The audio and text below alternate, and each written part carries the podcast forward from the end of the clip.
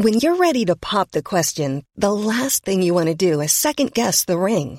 At Bluenile.com, you can design a one of a kind ring with the ease and convenience of shopping online. Choose your diamond and setting. When you find the one, you'll get it delivered right to your door. Go to Bluenile.com and use promo code LISTEN to get $50 off your purchase of $500 or more. That's code LISTEN at Bluenile.com for $50 off your purchase.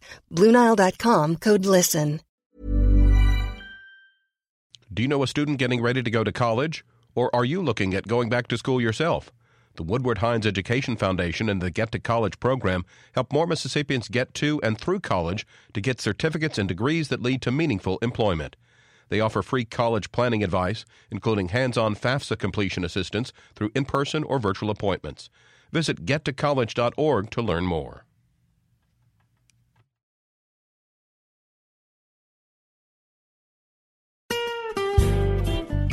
Hi, this is Karen Brown. Thanks for checking out the Mississippi Edition podcast. If you like what you hear, click subscribe, hit like, or leave us a comment if your app has that feature. Then find other MPB podcasts by searching MPB Think Radio on your favorite podcasting platform. Thanks.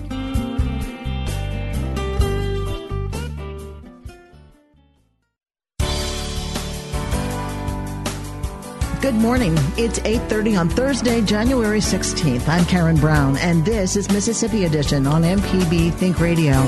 On today's show, but it's uh, it's unfortunate that we come to this process. Uh, it's sort of reflective of the times we're in, I'm afraid. The House of Representatives send the articles of impeachment to the Senate for action. We talk exclusively with former Majority Leader Trent Lott about the trial process. Then, local television networks are changing frequencies. We talked to the FCC about how to stay up to date with the changes. Plus, in our book club, Brooks Eason's Fortunate Son, the story of baby boy Francis. This is Mississippi Edition. The articles of impeachment advanced to the Senate today following a formal vote in the House Wednesday. This is the first impeachment trial the Senate will judge since the 1999 hearing against President Bill Clinton. Former Mississippi Senator Trent Lott served as Senate Majority Leader during the Clinton impeachment. In part one of our two-part conversation, the senator joins MPB's Michael Guidry to reflect on his experiences during the trial process. It was Saturday when the House of Representatives voted for the articles of impeachment on Clinton, and I was at uh, my home in Pascagoula thinking, "Oh my goodness, well now we've got to deal with this." On Sunday, I called my friend and the Democratic leader at the time, Tom Daschle of South Dakota, and I said, uh, "Tom." Whether we like it or not, uh, this thing is in our lap, and we're going to have to find a way to get it done in a sensible, civil, uh, you know, an appropriate manner because the Constitution requires that the Senate has to act. And we talked about how to proceed, and we actually got a couple of our trusted uh, friends in the Senate and drafted uh, a proceeding that we could have done in about two weeks. But when I presented it in December to the Republican conference, they were not satisfied with it. They said, "You're uh, you're just trying to short circuit this. We need a full process to get uh, this to the right conclusion," and they wouldn't agree to do it. So I had to go back to the Democrats and say, "Well, we're going to have to think of something else." Uh, it was another week or so before we finally got together and uh, came up uh, with a conclusion of how to proceed in terms of the rules that you would need to proceed with. And it passed 100 to 0. Every senator voted for the rules because they thought they were fair. The other thing was Clinton had already been reelected, and so it wasn't a question of how it might be determined by an election or how it would be affected by an election. In this case, you got a president that has been impeached by the House of Representatives who is also going to be up for reelection during the year that the Senate would proceed. But it's uh, it's unfortunate that we come to this process. Uh, it's sort of reflective of the times we're in, I'm afraid. You mentioned that in President Clinton's case, he had been reelected. Members of Congress, both in the House and the Senate, didn't have to really weigh what the electorate thinks. Did that take some of the weight off of what you and, and Senator Daschle were trying to do as far as determining what the trial would look like? Yeah, perhaps so. You know, I uh, I have studied impeachment a lot because I had to as majority leader, but and I've done a lot of uh, thinking about it and reading back on it uh, recently.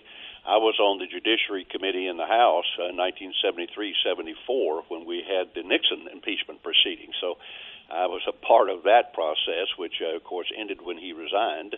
But also have uh, read uh, the history of the impeachment proceedings of Andrew Johnson. Uh, some interesting things there. He was impeached by the House, tried by the Senate, and was not removed by one vote. The winning argument, it appears, was that it was only seven months till the next election where a president would be uh, determined, and uh, the argument was let the people decide. And that argument might could be made this uh, c- uh, coming year. Uh, you know, uh, President Trump will be up in November. Uh, it's very hard to remove a president with six to seven votes. Let the people decide. But uh, in our case, I knew the votes weren't there. So the question is then, how do you comply with the constitutional requirements and do it in a way that's thorough and get to conclusion where the people feel like you you did the job as best you could, which is a very difficult difficult proceeding, and then be able to go back to work on the people's business. And uh, I do think we did that with the Clinton trial, and we had the vote on the two articles of impeachment on a Friday. Um, and of course, the votes weren't there. But the next week, on Thursday, I received a call from President Clinton, and he wanted to talk to me about a bill. He was interested in us uh, seeing if we could move. It was sort of an insignificant bill, and I don't even remember what it was. But it was interesting to me that he called. We talked about a piece of legislation. He never mentioned that we just had impeachment trial, and I had voted for the articles of impeachment to remove him. And we went on with the business of the people. And I hope that that would be something that could happen this coming year. As majority leader, what are some of the things that you think need to happen in that Senate trial or that some things that maybe the American public deserves to know? Talk us through some of that. Well, it is uh, very tedious and, and pretty complicated in many respects. But to start at the beginning, of course, the presiding officer, as determined by the founding fathers, is the Chief Justice of the Supreme Court. So one of the things that I had to do was to meet with uh, Chief Justice Rehnquist and go over with him uh, what the rules would be, what his role would be, as I understood it. Of course, he had a, a right to know what that role was uh, in his own opinion. One interesting tidbit is that if there is a dead tie on something other than the articles of impeachment, uh, unlike all other occasions when the vice president breaks a tie, the chief justice would have to do that. But you uh, you have to meet and uh, make decisions like, okay, uh, how long you think this may take? Uh, what other witnesses might you require, if any? Uh, and when do you do that? Now, the way we did it, uh, we adopted the rules to proceed uh, to have the managers from the House come over and present the case, have the president's people present their case, and then uh, ask questions, and then decide: Do you how do you want to uh, proceed? Do you want to have witnesses? Uh, that's a very difficult thing. Some people wanted uh, to bring President Clinton and Monica Lewinsky and others into the well of the Senate and make them testify publicly. I thought that would be uh, demeaning to the Senate itself. So what we did work out, we agreed we would have the depositions taken of, of three witnesses, and that was videotaped and transcribed so senators could review it and read it. So you have to make those decisions. You could have a vote to just right up front to dismiss the article. And Senator Bob Byrd of West Virginia did force that vote and the Clinton proceedings. But we, I think, had 53 senators that said, no, no, no, we're not going to just dismiss it. We got to go through the proper process here. Speaker Pelosi and Minority Leader Schumer have expressed a desire to have witness testimony. If you were Majority Leader at a time like this, would you want witness testimony? Um, not necessarily the president, but witness testimony from some of the firsthand accounts that are related to this these specific articles of impeachment? Well, uh, first of all, I think I should emphasize that I'm not the majority leader now, but this is a situation where you have a clash of a lot of constitutional requirements. For instance, the President of the United States has uh, a constitutional right of executive privilege. He, the closest people to him, like his lawyer, the head of the Office of Management and Budget, uh, that is covered by executive privilege. So it gets to be very complicated where you've got the constitutional requirement to make sure you have a full and fair impeachment trial process, but then you also have the right of executive privilege, and you have to find a way to work uh, through that. But it's hard to say, uh, you know, exactly what I would do uh, under these circumstances because they are, you know, very different from the ones we were dealing with with Clinton. You mentioned how back in 1999, when the trial was done and the Senate failed to remove President Clinton, that you received that call, and the idea was like, this is past us. Let's move forward and, and do the business of the people. And you you re- reflected that you were able to do so. Do you fear uh, that because this is an election year and because of the polarization we're seeing, a vindictive atmosphere will will take hold, and you'll we'll see even more gridlock after this trial is over? Well, you could, uh, but after this trial is over, you're going to have an election.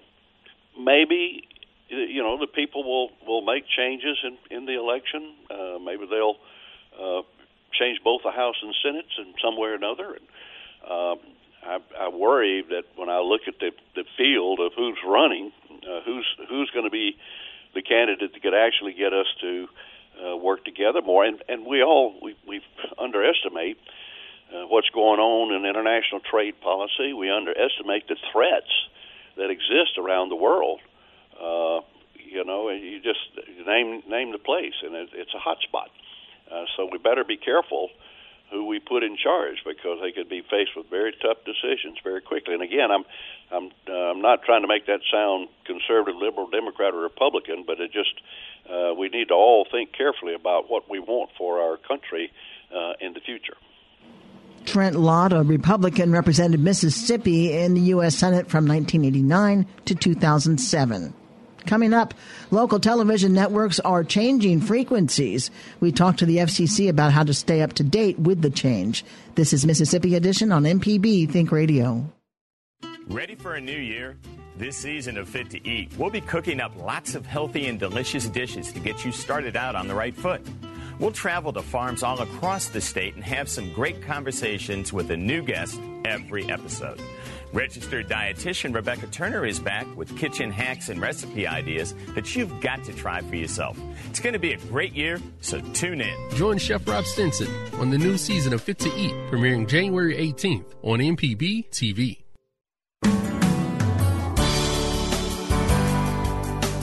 This is Mississippi Edition on MPB Think Radio. I'm Karen Brown. Viewers who watch over the air television with an antenna may need to rescan their television sets to continue to receive local TV channels that change their frequencies. Some stations nationwide are changing frequencies to help open up airwaves for new high speed wireless service. Jean Kiddoo is chair of the Federal Communications Commission's Incentive Auction Task Force. She tells us the frequency changes are part of an effort to use the nation's airwaves efficiently. One of the things we do here at the FCC is we make sure that we use the nation's airwaves as efficiently as we can for American consumers and businesses. And we identified TV broadcast spectrum as an area that if we we move some stations around, we could free up space for important new wireless services, faster and faster high speed 5G services and other wireless capacity that consumers are demanding more and more of. Uh, so that's why we're asking TV stations to change their frequencies. Is, is the FCC ordering this? Is it voluntary on behalf of the stations? No, it's something that we're we're requiring them to do in order to uh, to to use the, the airwaves more efficiently. What does it mean for consumers? For consumers, the channels that they see will not change. Uh, they'll be able to continue to get the same channels that they're used to seeing on their over the air TV. Now, we're talking about TV viewers who watch their TVs using an antenna, either on their roof or in their uh, indoors, uh, and not viewers who watch with cable or satellite. Those guys will take care of it for their own subscribers. But viewers who watch with an antenna will simply need to rescan their TV so that the TV will know to find the channel at its new place in the airwaves. You know, everyone had to scan their TV when they set it up the first time with their antenna because TVs aren't shipped from the factory with uh, local Mississippi stations pre-programmed into them. And so this is just something that they have to do again to make sure that they continue to receive all of their local channels. Are there multiple stations in Mississippi that will be doing this? Yes, there's there are stations uh, in a couple of different places in the state. Uh, two stations in Meridian are making the switch, uh, as well as a couple in the Columbus area and the Jackson area. If someone doesn't rescan their TV, they're going to get a lot of snow. They won't get any channels at all. Yeah, they'll probably uh, once the change happens to a particular station that they're used to seeing, uh, when they tune to that station the next time, and they'll get one of those snow or blue screens that'll say channel not available. Uh, it'll probably tell them to rescan their TV if the, if the TV is uh, a newer generation TV. But but basically, they'll get one of those blue screens or or snow screens and need to rescan. Is this all happening at the same time? No, we're doing this in, again, it's a matter of physics. We're doing it in phases. We've assigned each uh, TV station that's moving to a particular phase out of one of 10. Um, there's a Meridian station. We're currently in phase seven, and there's a Meridian station that's affected, which is the PBS channel 14 in Meridian, which is moving uh, uh, either has has moved recently or will be moving. So viewers need to be on the lookout, and if they tune to that channel and uh, see a blue screen, they should know that they should be rescanning. If someone doesn't know how to rescan, if they don't have a newer TV, they can push a button. What do they do? Uh, basically, um, uh, they need to use their remote control and go to the menu or the setup uh, button and go through the the process of essentially going to where they have a, a channel scan or an antenna scan. But we do have some resources in case a viewer uh, has has forgotten how they did it when they set up their TV and hasn't or hasn't done it in a while. Uh, we have information on our FCC website, which is www.fcc.gov/tv rescan has information about why we're doing it, what's happening, and uh, how to how to do the the rescan. And we also have for viewers who need a little extra help in walking through it, we have a call center, a dedicated call center that we've set up that's available seven days a week from uh, 8 a.m. to 1 a.m. Eastern time. So if a viewer is watching at a program at night or a channel at night that they're not finding, or or on the weekend, uh, that center is available in English and Spanish at 1 888 call FCC, which is 1 888 225 5322.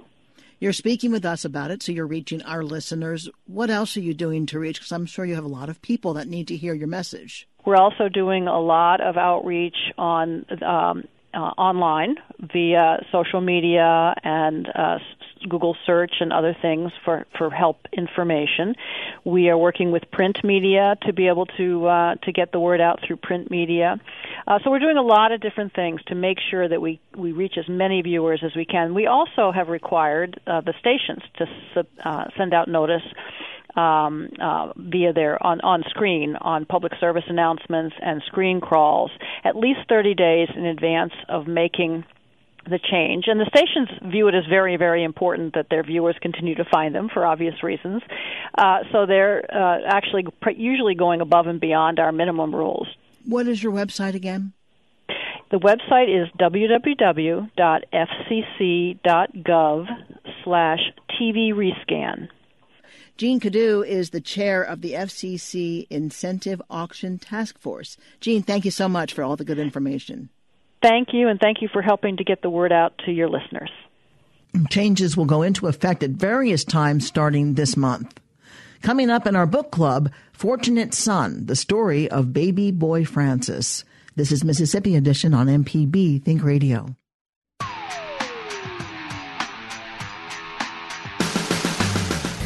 I'm Allison Walker, the lady auto mechanic, host of AutoCorrect. If you're enjoying this podcast, try my podcast AutoCorrect. We help steer you in the right direction with your car problems. Find me on any podcast platform or at autocorrect.mpbonline.org. This is MPB Think Radio. Mississippi is our mission.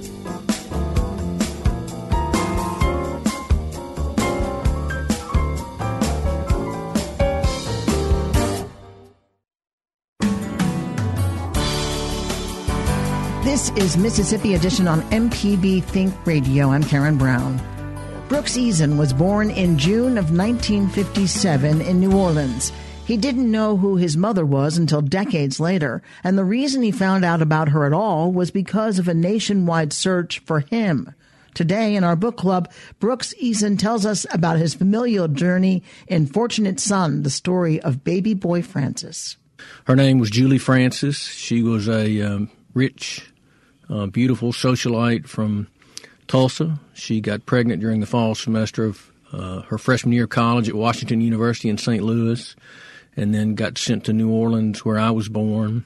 She died long before I found out she was my mother. She had a short, tragic life. She was a severe alcoholic, married twice, divorced twice, died of cirrhosis when she was 47 years old. I was her only child. A lot of the people that I talked to in researching for the book, including her little brother, didn't know I existed until after she died. How did they find out? Her will, that was discovered after she died, said that she had given birth to a baby boy out of wedlock in New Orleans in July of 1957. And so when they found the will, that's when they learned that she'd had a child. Did she give you up for adoption immediately? I don't know. Uh, she signed the papers relinquishing legal rights to me when I was eight days old. I don't know if she held me or um, fed me or anything before that. I found this fascinating Facebook page for alums from the uh, Home for Unwed Mothers in New Orleans, where I was born, alums, mothers, and children. And reading the stories on there was just fascinating. And I don't really know Julie's story, but reading about these other women, most of them were allowed a few minutes with their babies. Uh, I don't know whether that was a wise policy or not to give them any time versus no time. But uh, another fasc- fascinating thing that I read was, you know, typically um, the girls, and most of them were really too young to be women, uh, would go back home shortly after their babies were born, and then the babies would remain there until they were placed for adoption. I was two and a half months old when my parents drove to New Orleans and got me. A lot of the pregnant girls worked in the nursery. So they took care of the other girls' babies before they had their own, and then when they had their own, they were only given a few minutes with them. How did your parents adopt you? Did they choose you? They wanted a boy. They had adopted my sister, also from Methodist Home Hospital, two years earlier. How was your childhood? It was wonderful, idyllic. We didn't have a lot of money, but I certainly never worried about having food on the table. I've told friends I grew up in a good place at a good time in Tupelo. Always knew I was adopted. Never would have looked for my birth mother. I, I sort of thought that would be ungrateful, maybe. I had wonderful, wonderful parents, and I thought if I go on some quest to find my biological mother or my biological parents, that might suggest to them that something was missing and nothing was missing, and so, um, so I never did that and never would have. My father died in 2013, so he was still alive when I found out that Julie was my birth mother. He got the call, in fact, when they were uh, looking for me. There was litigation in Oklahoma and Louisiana in an effort to figure out who baby boy Francis was. Uh, the reason there was litigation is because I was a potential heir to Julie's grandfather's fortune, and he was um, very rich. I'm not sure exactly how rich because I wound up not getting any of the money, but uh, that was the reason that some lawyers embarked on an effort to find me, and uh, the Louisiana Supreme Court ordered the adoption file to be released and they had to go through the adoption files one at a time because they were, of course, not on the computer from 1957, and they were maintained in the name of the adoptive parents, and nobody knew who the adoptive parents were. So they went through them one at a time, and they found the the file that was labeled Paul and Margaret Eason, and looked in there, and there were two birth certificates, both for me, but one as Scott Francis, my initial name, which I didn't know until I was nearly 50, and then the replacement birth certificate as Paul Brooks Eason. Then the lawyers who were doing this called my daddy, who lived in the same house in Tupelo that they took me home to nearly 50 years earlier, and uh, left him a message that they were conducting a nationwide search for Paul Eason, age 46, and my name is Paul Brooks Eason, and I was almost 47. And so he called me, and I called him back, and I learned the whole story over the course of the next few weeks. And had that in itself had to be stunning, but also to find out that you might inherit a lot of money and become a very rich man had to be stunning as well. Yeah, and I was okay with that too, and I was uh, I would have been perfectly pleased with that. Brooks Eason is the author of Fortunate Son. Thanks for listening to the Mississippi Edition podcast from MPB News and MPB Think Radio. Don't forget to subscribe if you haven't already, and if your app lets you, leave a comment or review. We really do appreciate it. Remember, you can always get in touch with MPB News on Facebook and Twitter, and fresh episodes of the podcast are posted every weekday morning. I'm Karen Brown. Thanks for listening. This is Mississippi Edition from MPB Think Radio.